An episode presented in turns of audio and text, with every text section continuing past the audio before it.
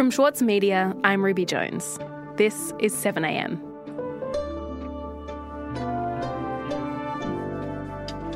As the government grapples with the growing fallout from the sports grants scandal, questions are also being asked about other larger grant programs. In this episode, Karen Middleton looks at whether the federal grant system is broken.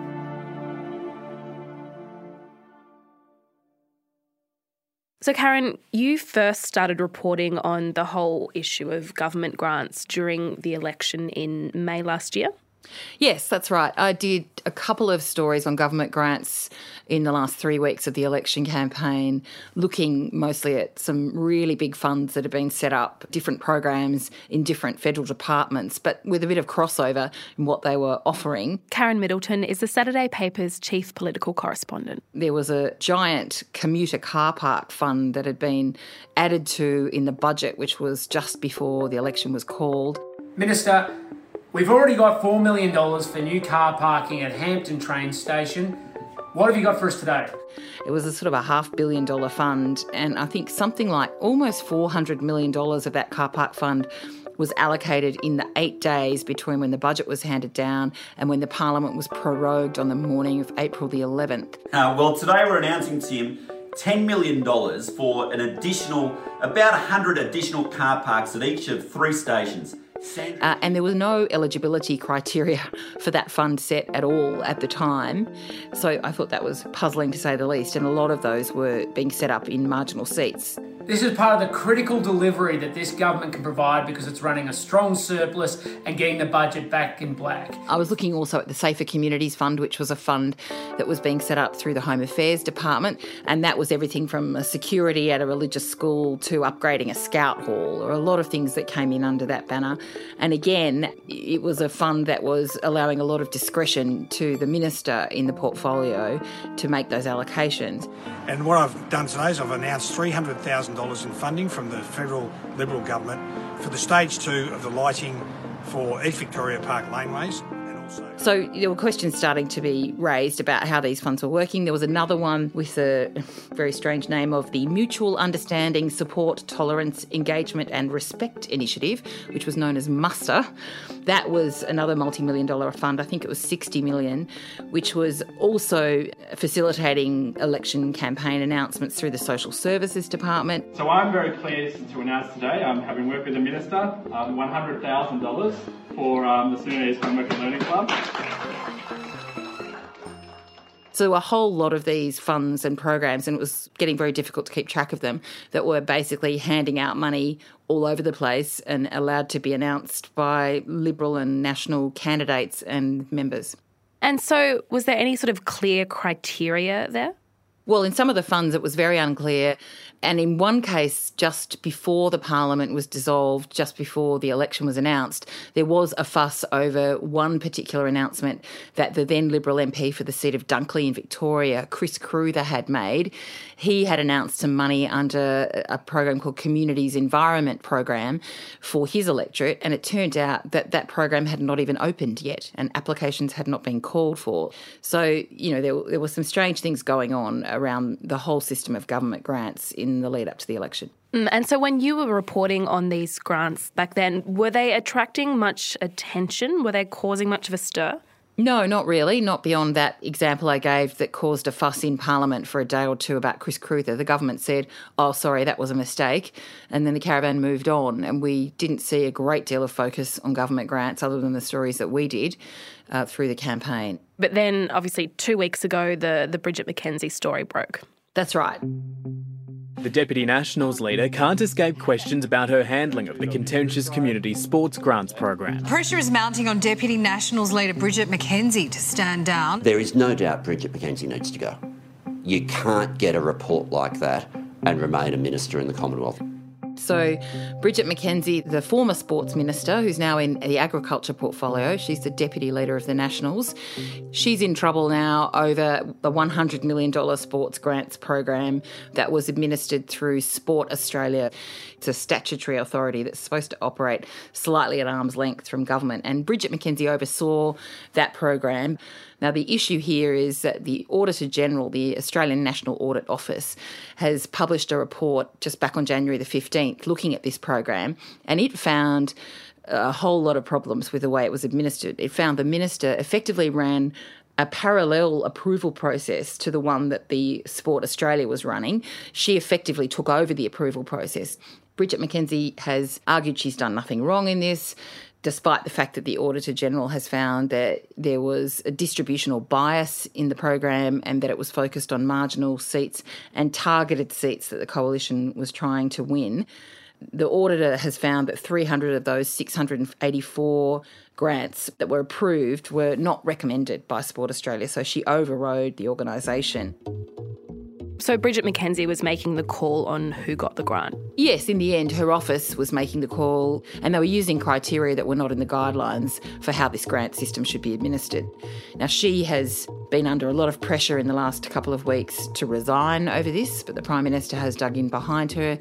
The Nationals leader, Michael McCormack, has dug in, and at the moment, she's staying put. The Auditor General's report is really, really clear. No rules were broken. Every single one of those 684 projects that was funded was eligible. And I would have loved to have nearly $400 million to have funded every single eligible project across the country. The ANAO, the ANAO does say that there was no legal authority. We'll be back in a moment. The Every Moment Matters campaign provides accurate, evidence based information and advice about alcohol, pregnancy, and breastfeeding. It has been created by the Foundation for Alcohol Research and Education and endorsed and funded by the Australian Government. Alcohol use during pregnancy can lead to fetal alcohol spectrum disorder, or FASD, a lifelong disability. So make the moment you start trying the moment to stop drinking. Visit everymomentmatters.org.au to find out more. The City of London in Andrew O'Hagan's latest novel is crumbling. But don't mistake this for pessimism. Instead, the author insists it's a necessary process for a better future. Change doesn't just happen because it's time for a change. Change has to be forced. We live in the end not in countries that are settled places, they're just imagined communities. I'm Michael Williams, and on this week's Read This, I sit down with Andrew O'Hagan to discuss his latest, Caledonian Road. Listen wherever you get your podcasts. Karen, when we're talking about these sports grants, what exactly are we talking about? What sorts of things are being funded? Well, all kinds of things at local sporting facilities. So it might be an upgrade to the local football ground, a, a golf club facilities. Grants went to both Coalition and Labor held seats and some other seats as well.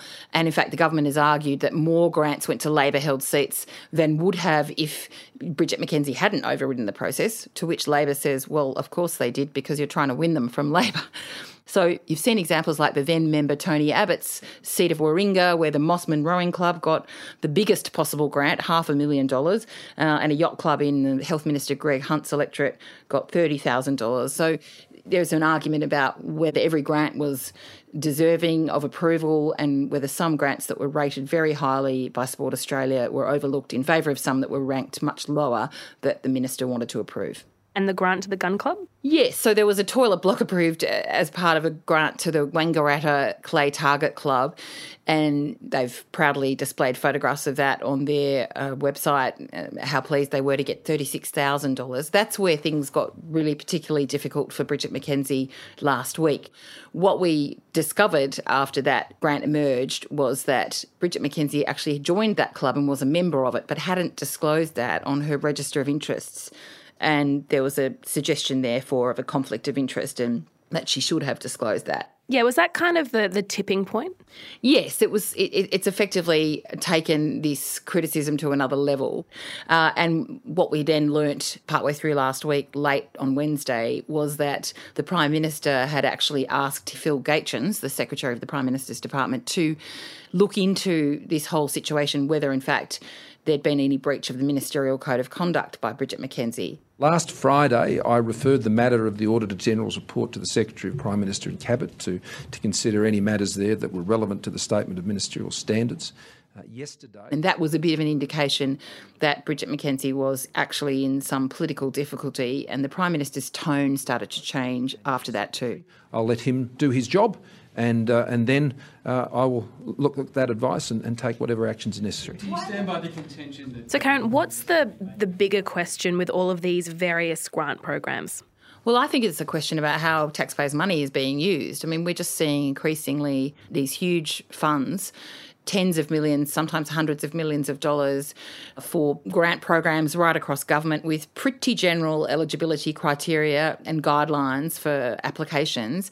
And more and more, these funds are now being structured so that the local MP, who's the member of parliament for that local area, has to approve applications before they can actually be lodged. So you can't lodge an application for a number of these funds unless your local member has recommended you. And then the ministers have discretion through their departments to determine who ends up being eligible. So there's a question about the transparency of all of these funds and whether merit is really a principle. Tell me about the critics to this. Well, the Labor opposition's been very critical. The Greens and the minor parties have been critical of this. Hello. Yes, I can hear you. Oh, great. Thanks, Cathy. Um, I've got that on now. I spoke last week to Cathy McGowan, who's the former member for Indi, a former independent member of parliament who has long been focused on governance and integrity issues within the public domain. And she was very concerned about the way all of these grants are handled and how they favour the incumbent government in particular, but incumbent MPs. Gives the local member of parliament a photo opportunity and a way to support their supporters. But I, I think it's not good governance. I think it's a very shoddy way of doing business quite frankly. She's really concerned that it's effectively just pork barreling and that there isn't enough accountability and there isn't enough transparency. And we've had numerous examples over the last couple of years where uh, members of parliament have said, look, this looks very suspicious. If we had our machinery of government in, in place, we could send it to the ICAC, um, get their advice. And she it. was the MP that put forward a private member's bill on a National Integrity Commission. And she says if we had an integrity commission, then there would have been a number of issues that have emerged in the last couple of years that would warrant looking at, but we just haven't had the mechanism to do it. So we get caught in these terrible situations, which many times could have been addressed much earlier. The government didn't want to endorse her proposal wholeheartedly, but it has come up with a draft integrity commission of its own, which we're supposed to be seeing details of very soon. Um, it seems that that may have been delayed by this whole Bridget McKenzie scandal. So, what happens to Bridget McKenzie now then? Well, that's a good question. At the moment, she is saying that she's done nothing wrong and she isn't going to resign. A number of her colleagues are putting pressure on her. There is complication in in the whole situation at the political level because her resignation would also leave vulnerable Michael McCormack, the leader of the Nationals, and of course, waiting in the wings is Barnaby Joyce, the former leader, who remains very unhappy at no longer being in the ministry. He's got some supporters in the Nationals who are critical of Bridget McKenzie and Michael McCormack and would like him to return and would like themselves to be promoted too. So there's some internal dynamics going on in the Nationals that are complicating this whole situation. And the fact that she's not a Liberal means the Prime Minister struggles to directly sack her because that's in the purview of the Nationals Nationals. So we wait to see what Phil Gaetjens comes up with from the Prime Minister's department, and I expect that that will be used as leverage by the Prime Minister and some senior ministers around him to try and persuade Bridget McKenzie to go, because it's going to be very difficult politically when Parliament resumes if she is still in her portfolio. And um, Scott Morrison will be hoping, I think, that she comes to a decision of her own volition and steps down. Karen, thanks so much for your time today. Thanks, Ruby.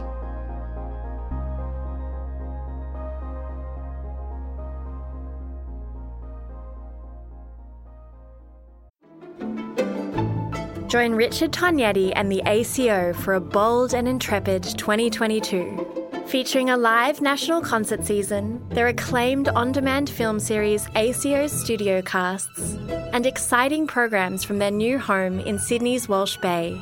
Subscriptions now on sale at aco.com.au. This year, the Saturday paper celebrates 10 years as Australia's leading independent newspaper. In that time, it's built a peerless reputation for quality journalism, for telling stories that are ignored elsewhere. It's the essential account of the week in politics, culture, and news. When you read the Saturday paper, you don't need to read anything else. Subscribe today from just $2.10 per week. Visit thesaturdaypaper.com.au slash subscribe. The Saturday Paper, the whole story. Elsewhere in the news, Centre Alliance Senator Rex Patrick has called on Foreign Affairs Minister Marise Payne to assist with the repatriation of roughly 400 Australians. They've been stranded in the Chinese province of Hubei since the outbreak of the coronavirus. 106 people have now died, and over 4,000 people worldwide are reportedly infected, including five confirmed cases in Australia. Senator Patrick called for the Royal Australian Air Force to be deployed, saying, quote, the government does need to do better on this. And in Washington, President Donald Trump's impeachment trial is likely to call on more witnesses and be extended after revelations that former National Security Advisor John Bolton has written a manuscript saying Trump directly tied military aid to politically motivated investigations. I'm Ruby Jones. See you tomorrow.